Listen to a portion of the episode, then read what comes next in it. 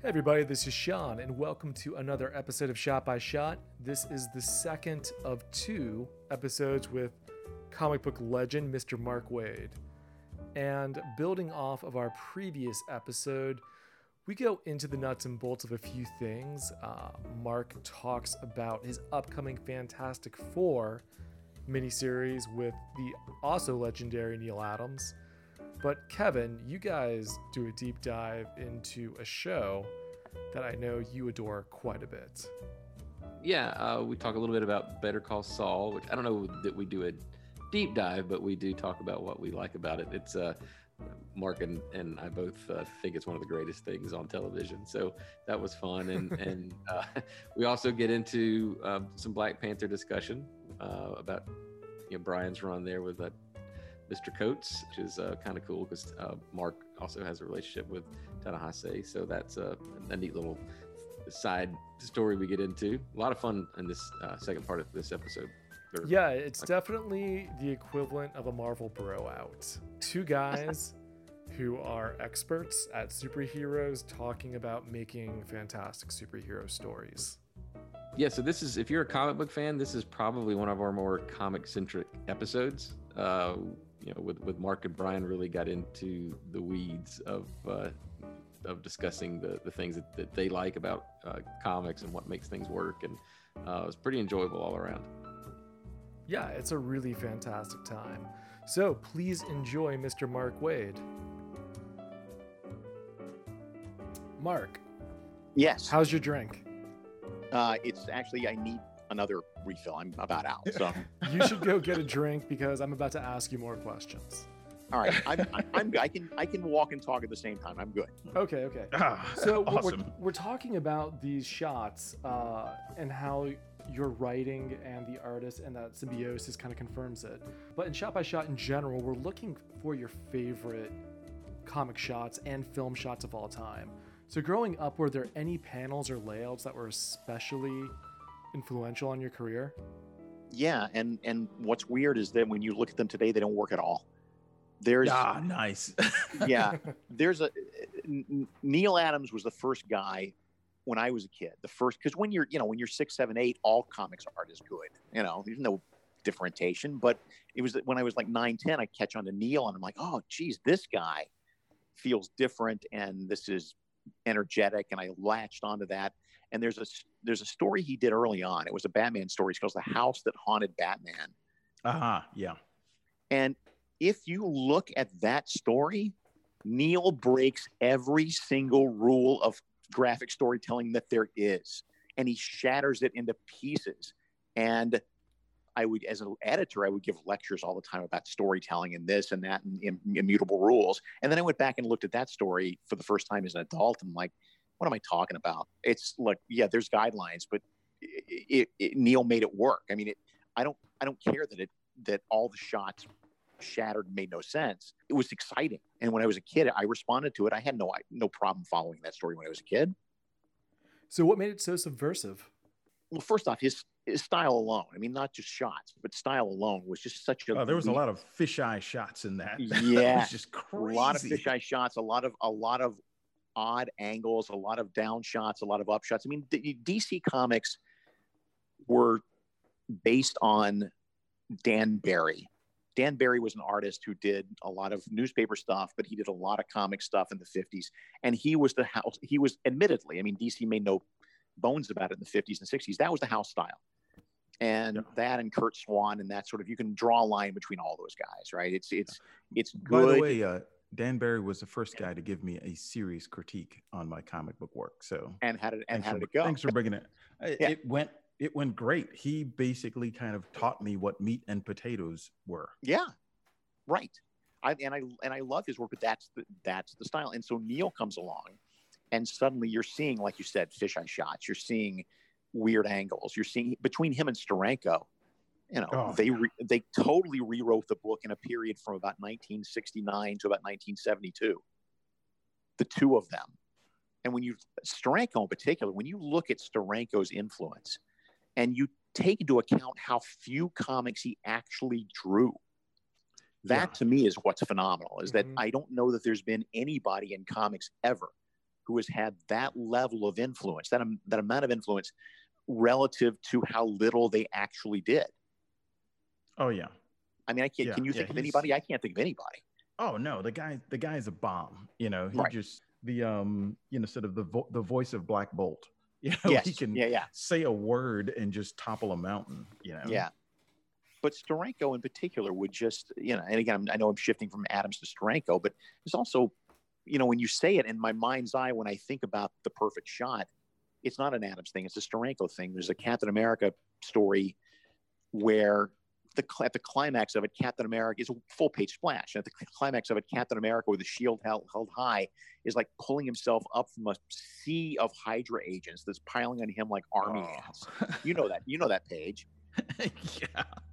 That is a phenomenal page, and you would never have seen that in a DC comic when I was growing up. Mm-hmm. Yeah. And Mark, now you're Yeah. working with Neal Adams.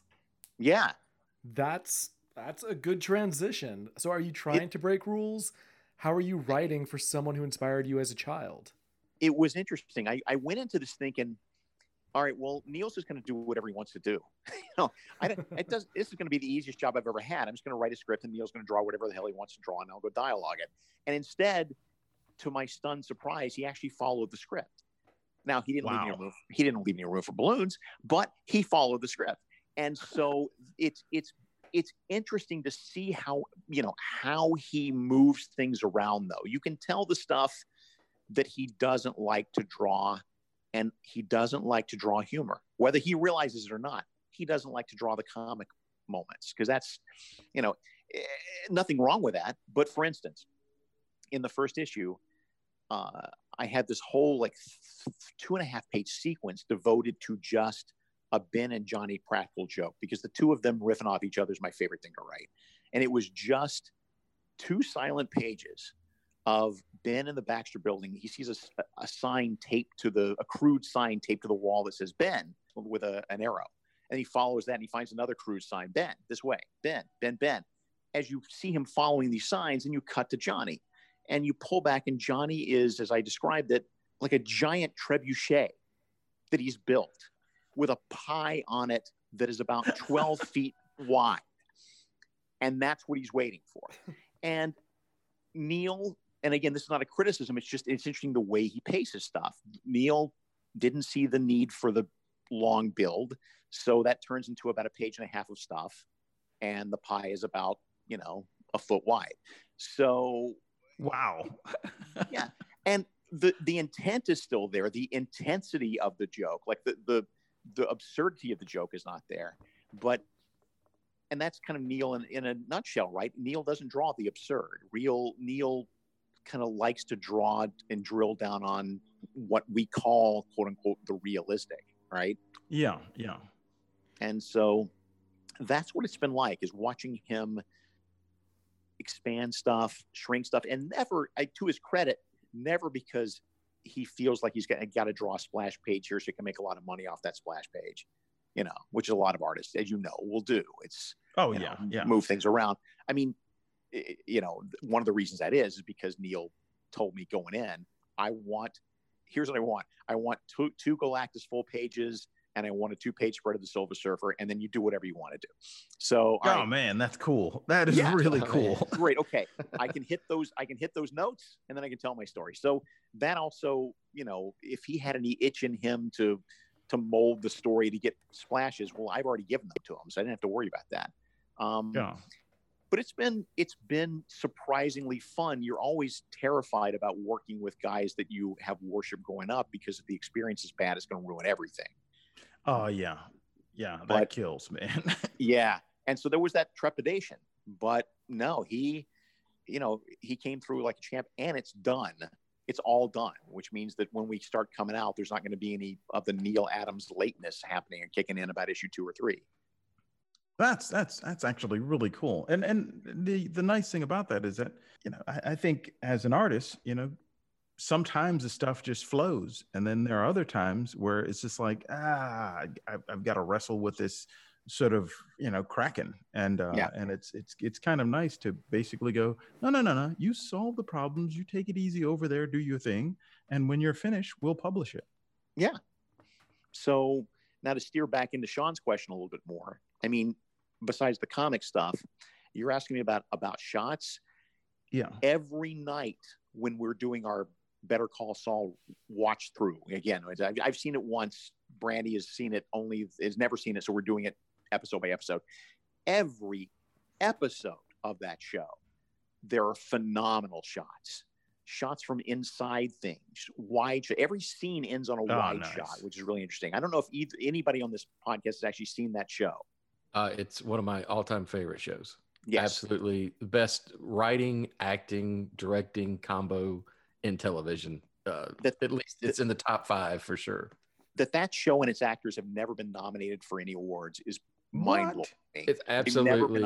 I don't think I don't think they've ever been nominated for an Emmy, which makes no sense to me. It's it's truly uh, it makes no sense, and and I get not being able to love the show if you didn't see Breaking Bad, uh, which if you're a TV critic that yeah. doesn't make any sense anyway. But so like, I understand like the the normal guy that tunes into season one and doesn't really understand why everybody's so in love with this character at first. Right. Once you get into it, it doesn't matter. From the acting mean, obviously it all starts with this great script.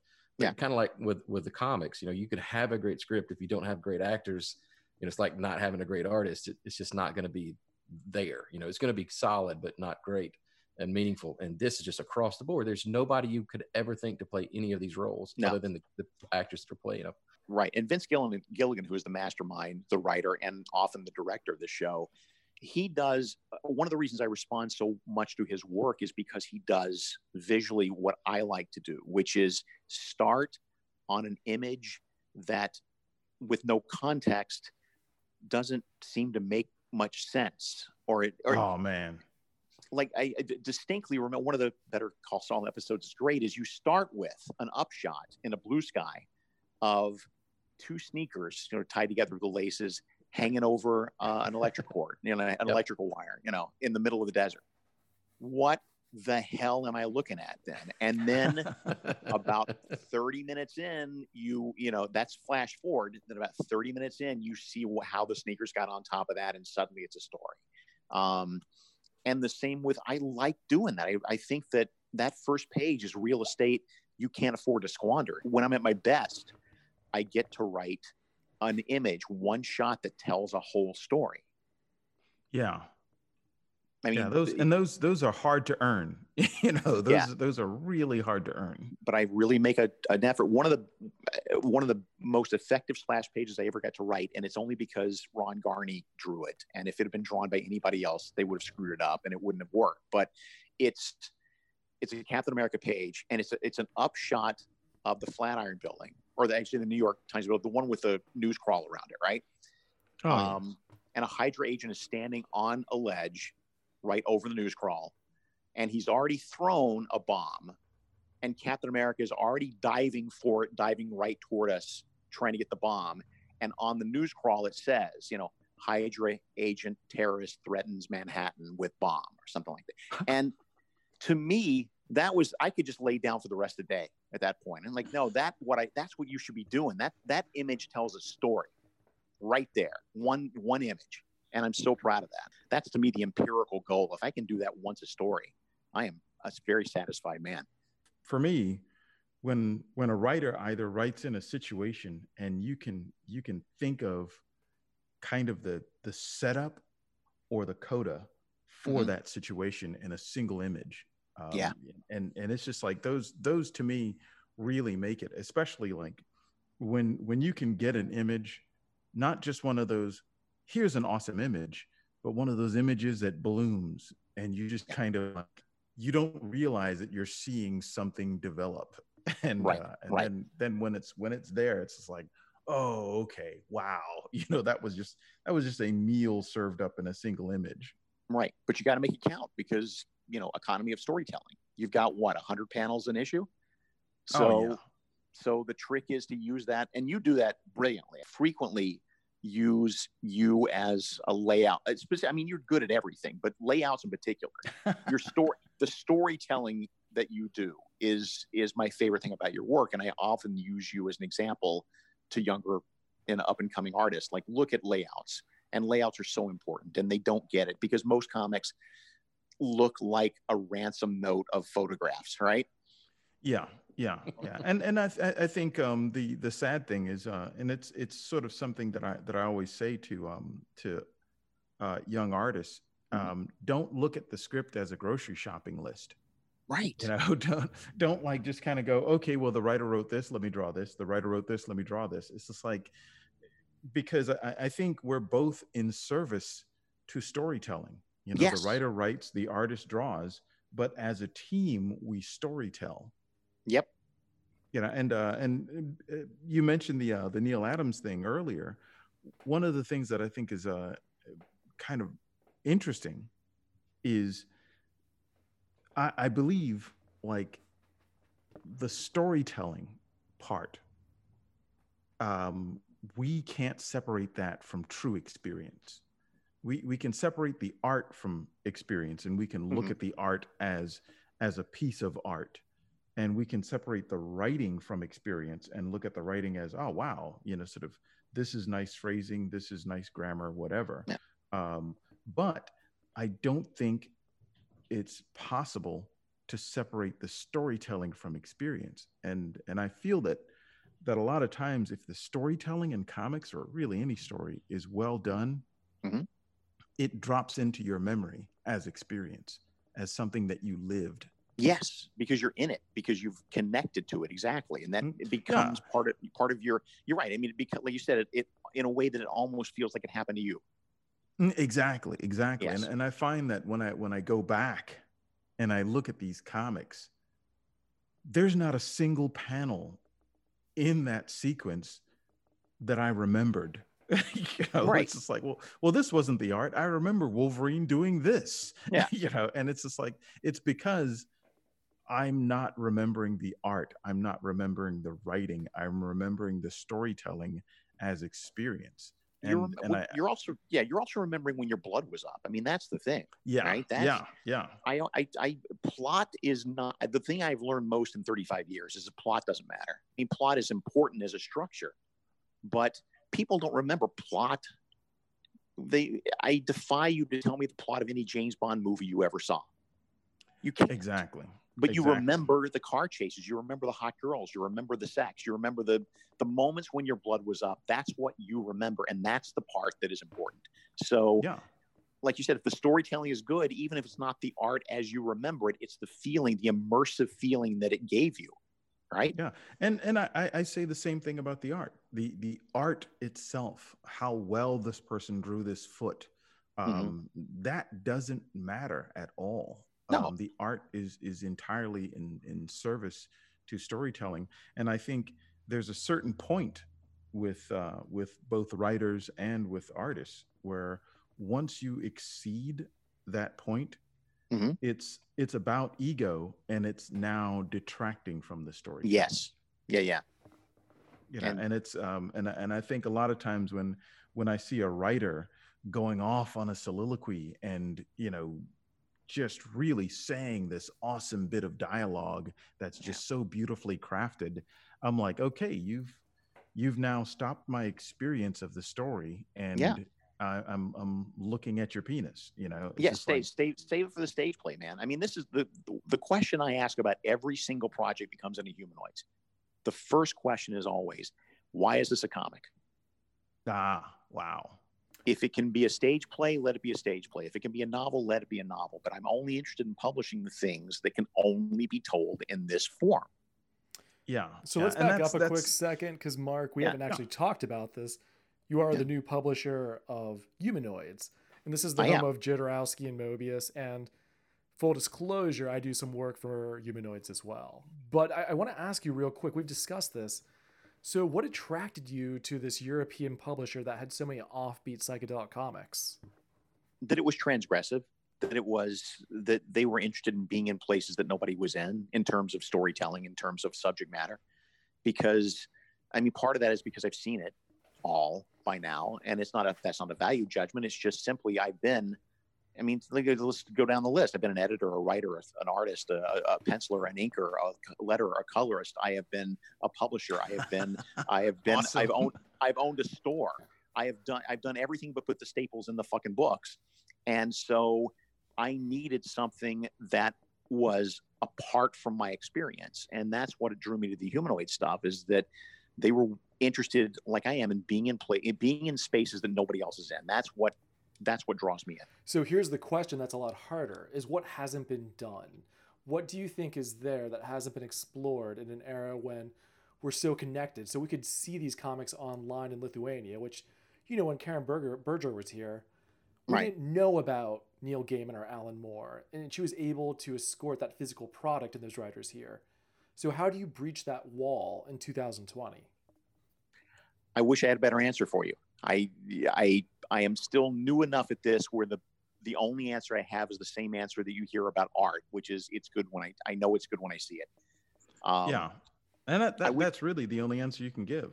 I really wish I had a better answer. It's not that I'm because if I but if I knew that I would actually be able to write that stuff myself Mm-hmm. without with ease. It's just that X factor of I'm not sure what I I, I can't exactly define transgressive.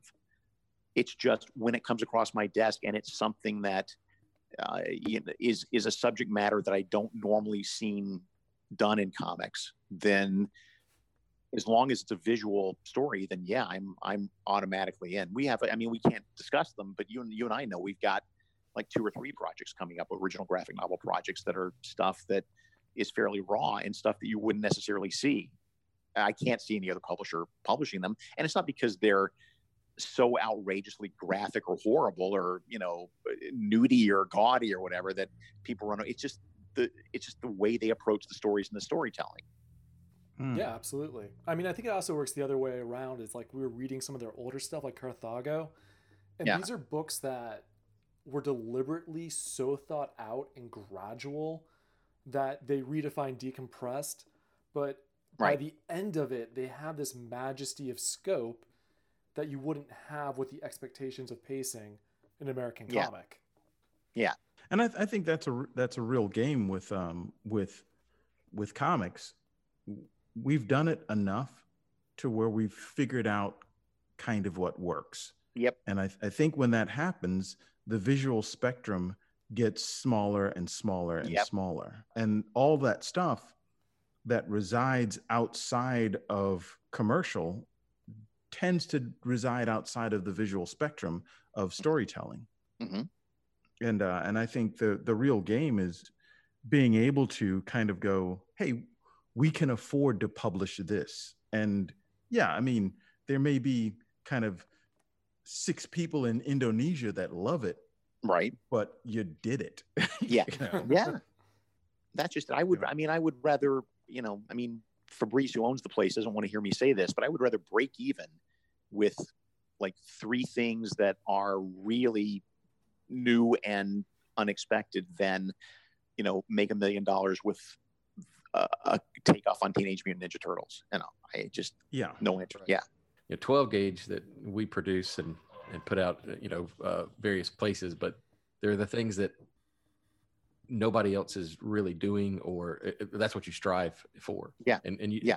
people uh, we had this conversation a while back uh, one of the earlier episodes is you know what's a 12 gauge book yeah i know it when i see it and Yeah. uh, and sometimes i don't like uh, we did this book called plastic that was a, a serial killer that in love with a sex doll the sex doll gets kidnapped and it's a, this crazy revenge tale and i struggled with it for literally weeks of i mean this sounds really cool but who's going to buy this you know who's Yeah. going to buy it and so the plan was how do we break even like let's at least try to figure out how to break even Right. and that's the that's ended up being the number one selling book that i, I ever had anything to do with Yeah.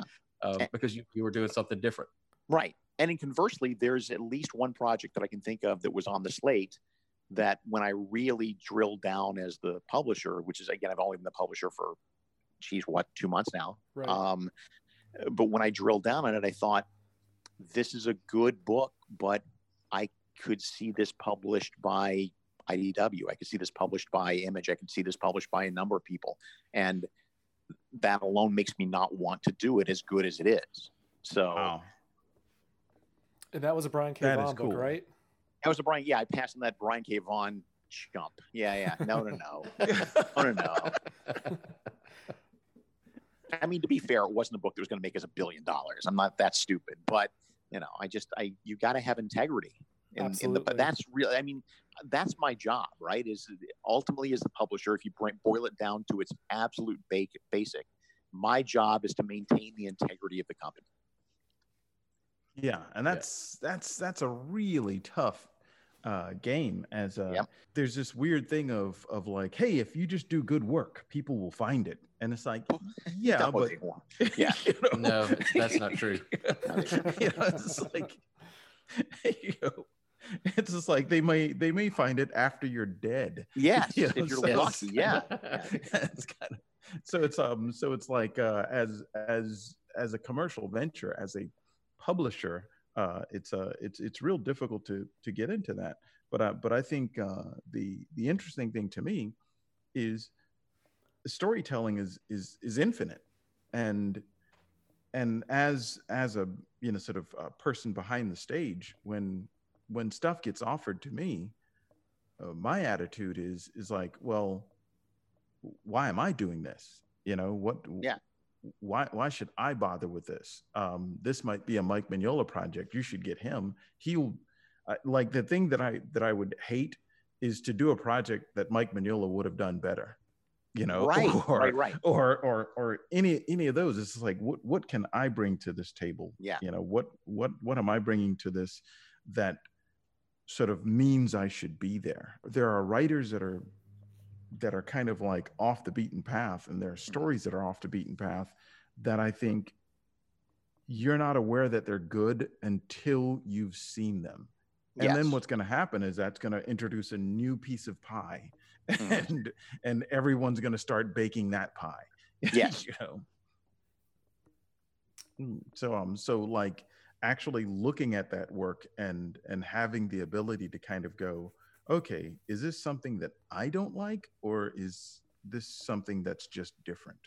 Right. Again it's the not everything is for you. That's the thing if i could if i could tattoo something onto every comic book fan's forehead right now would be not everything is for you.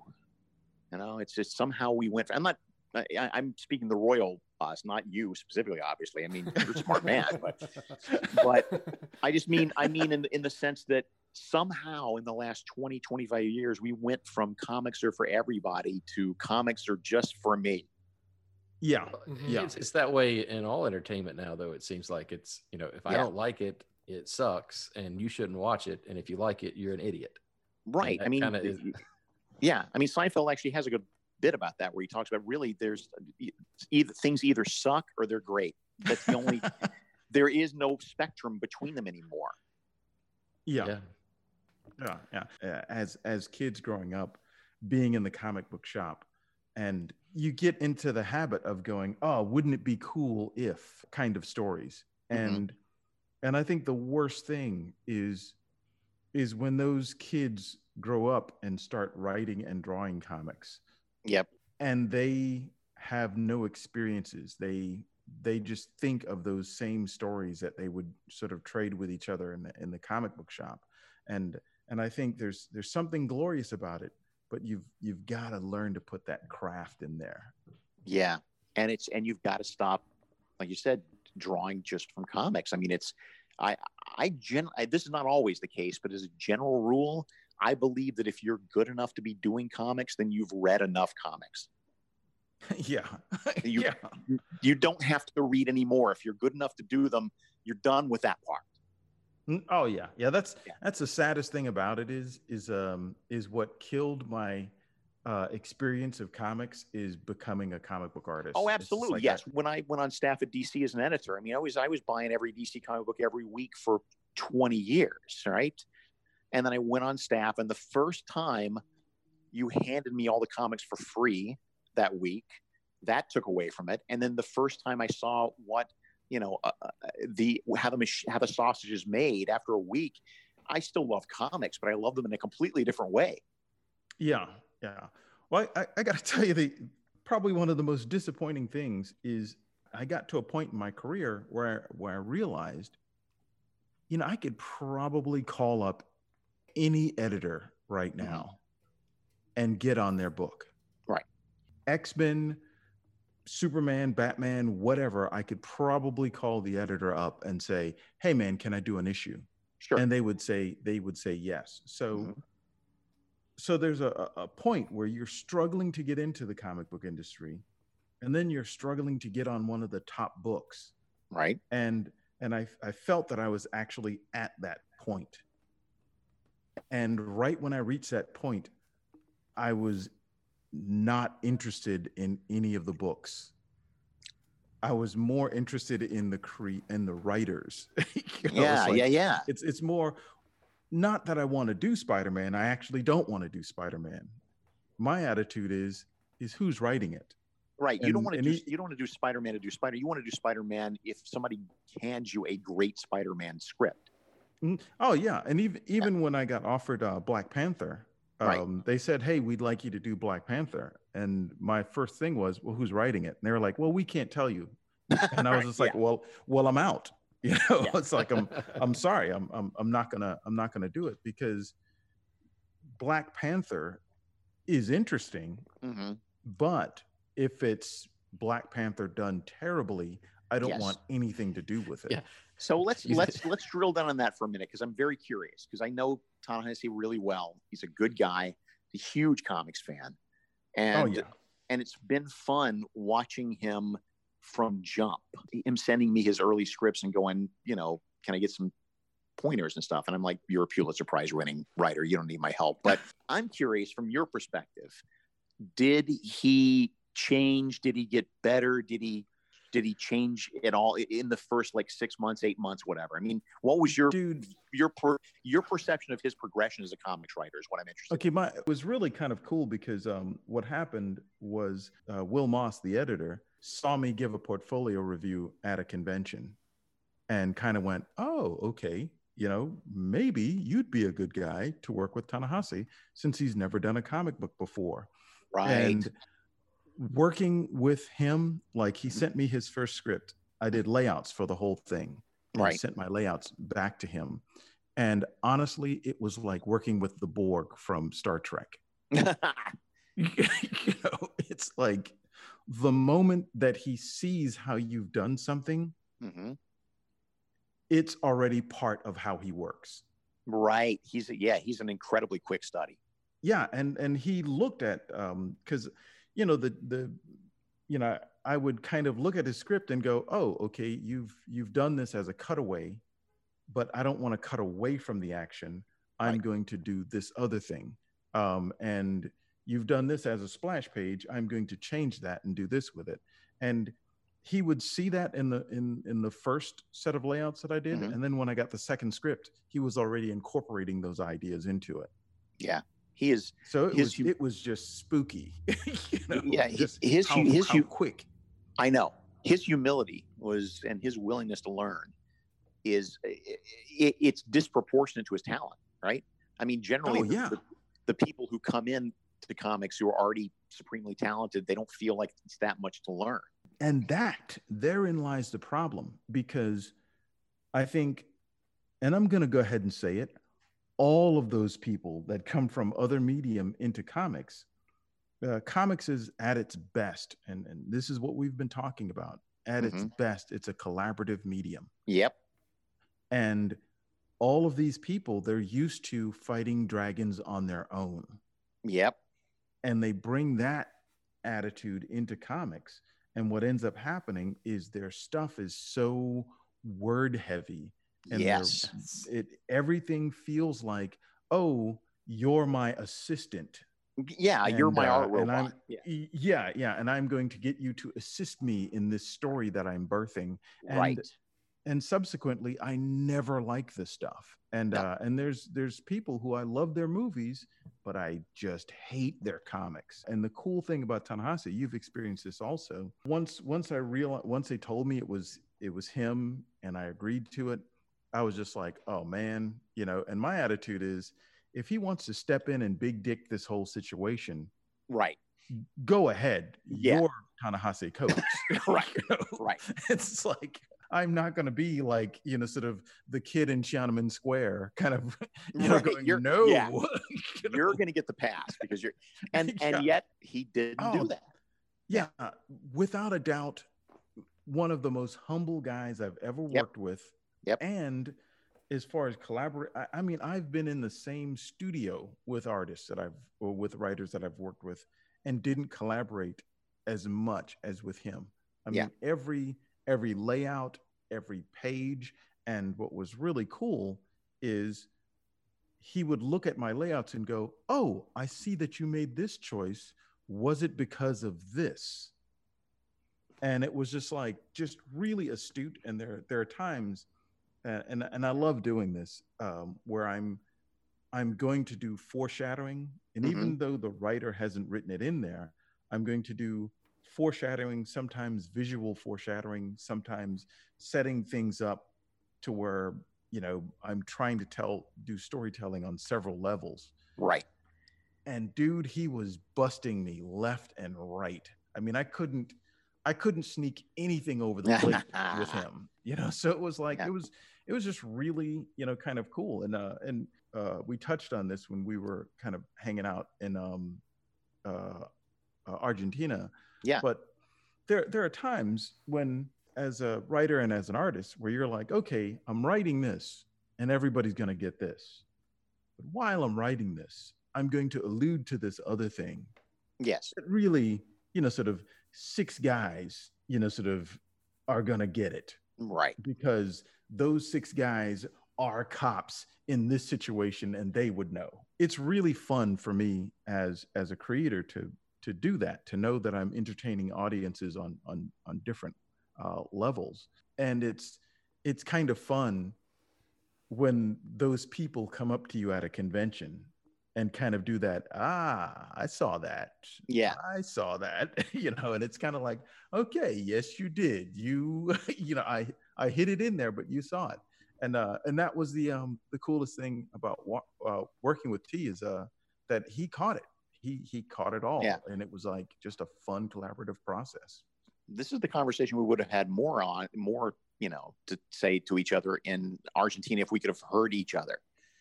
Oh God! Dear God Almighty. I mean, a, a lovely show in Buenos Aires. I was there, you were there, sitting next to each Yes. other. A lovely show, big. I mean, I would say, you know, eh, Oh, San Diego, San Diego Plus. Yeah, San Diego Plus. I mean, you know, five separate buildings all joined together. And but for whatever reason, they decided to put the artist alley in the middle of Hall H, essentially, to use you know, to use San Diego nomenclature. It's a, all the panels, all the big movie presentations, all the big things like that. They were on the gigantic stage with the gigantic sound system, like 150 yards away.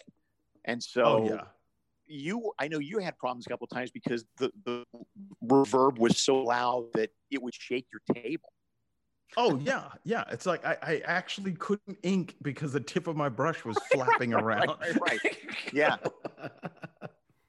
yeah It was it was actually the loudest like space I've ever been in in my life. I Yeah. mean, it was just just and and the times the rare rare occasion when the music was down low enough to to talk, Right. it was teenage girls just yep screaming at the top of their lungs. yep Wow. yeah, that was that was nice. Ever, ever since you guys, when they wouldn't tell you who was going to be the, the writer, I'm Yeah. just imagining Brian going, Well, I've always wanted to do Black Panther. I can make this great.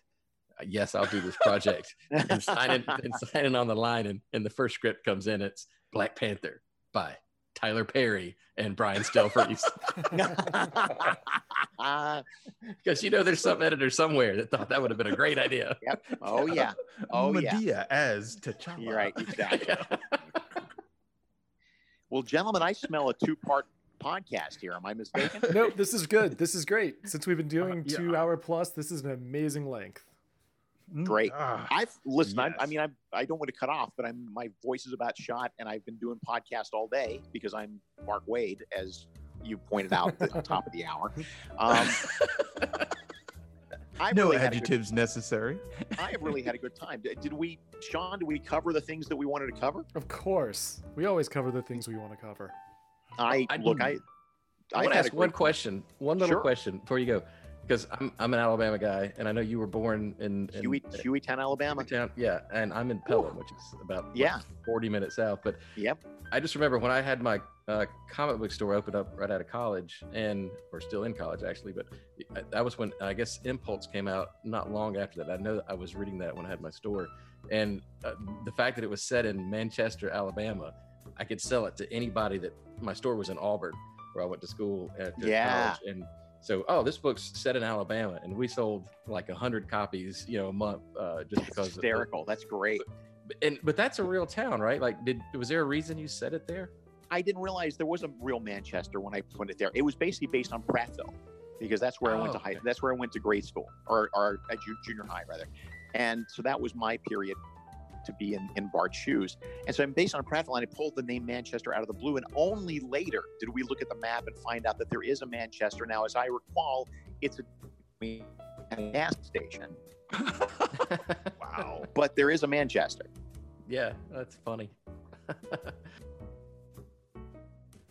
Everybody, thank you so very much for joining us for another episode of Shot by Shot. I am Sean, this is kevin and we will be back next week with the lovely Mr. Johnny Christmas. johnny christmas Johnny Best- Christmas, his real name. best name in comics Also- best name ever It's, it's funny because you think of Christmas as being the most friendly, cordial day of the year, and I think Johnny is the most cordial, friendly man in comics. I, I can't really disagree with you after Yeah. spending the podcast with him The man is a, is a chameleon, so you know he's done Alien. He's doing a new European science fiction comic called Tartarus. Uh, he's just all over the place, but yeah, it's it was a pleasure talking with Johnny. So come back next week, and we'll have a new episode for you. all right see you then Thanks, everybody.